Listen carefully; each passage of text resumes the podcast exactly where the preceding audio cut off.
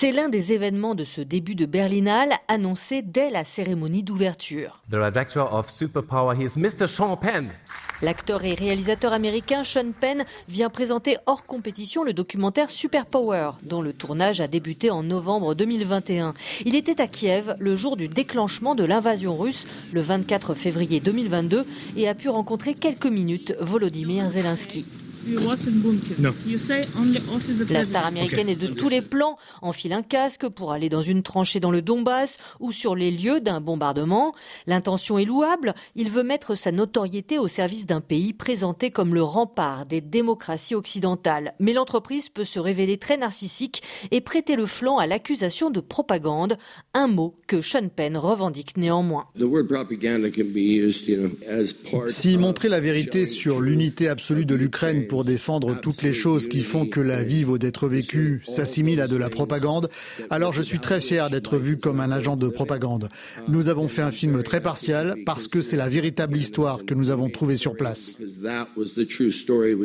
Outre Superpower, plusieurs films ukrainiens sont en sélection dans différentes sections.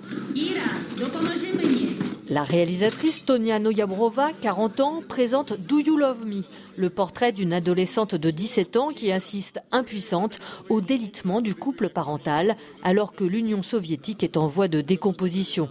L'action se déroule en 1990, mais la cinéaste y voit un parallèle avec la situation actuelle. J'avais 7 ans à l'époque et j'en garde de bons souvenirs. Mais je sais que c'était compliqué pour mes parents car tout le système s'est effondré. Personne ne savait ce qui allait se passer et aujourd'hui c'est pareil avec la guerre et le monde qui s'effondre. Nos films sont nos armes. On combat avec notre culture et nos films.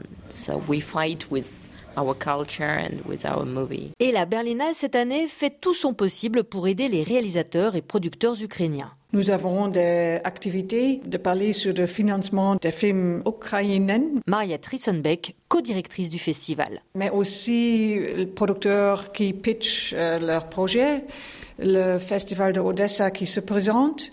Et le 24 février, nous avons une tapis rouge avec toutes les personnes ukrainiennes qui sont ici à Berlin, producteurs, réalisateurs, mais aussi des politiciens pour encore une fois euh, faire la mémoire de ce jour. Et c'est à Berlin que sera présenté lundi un fonds de soutien européen au cinéma ukrainien.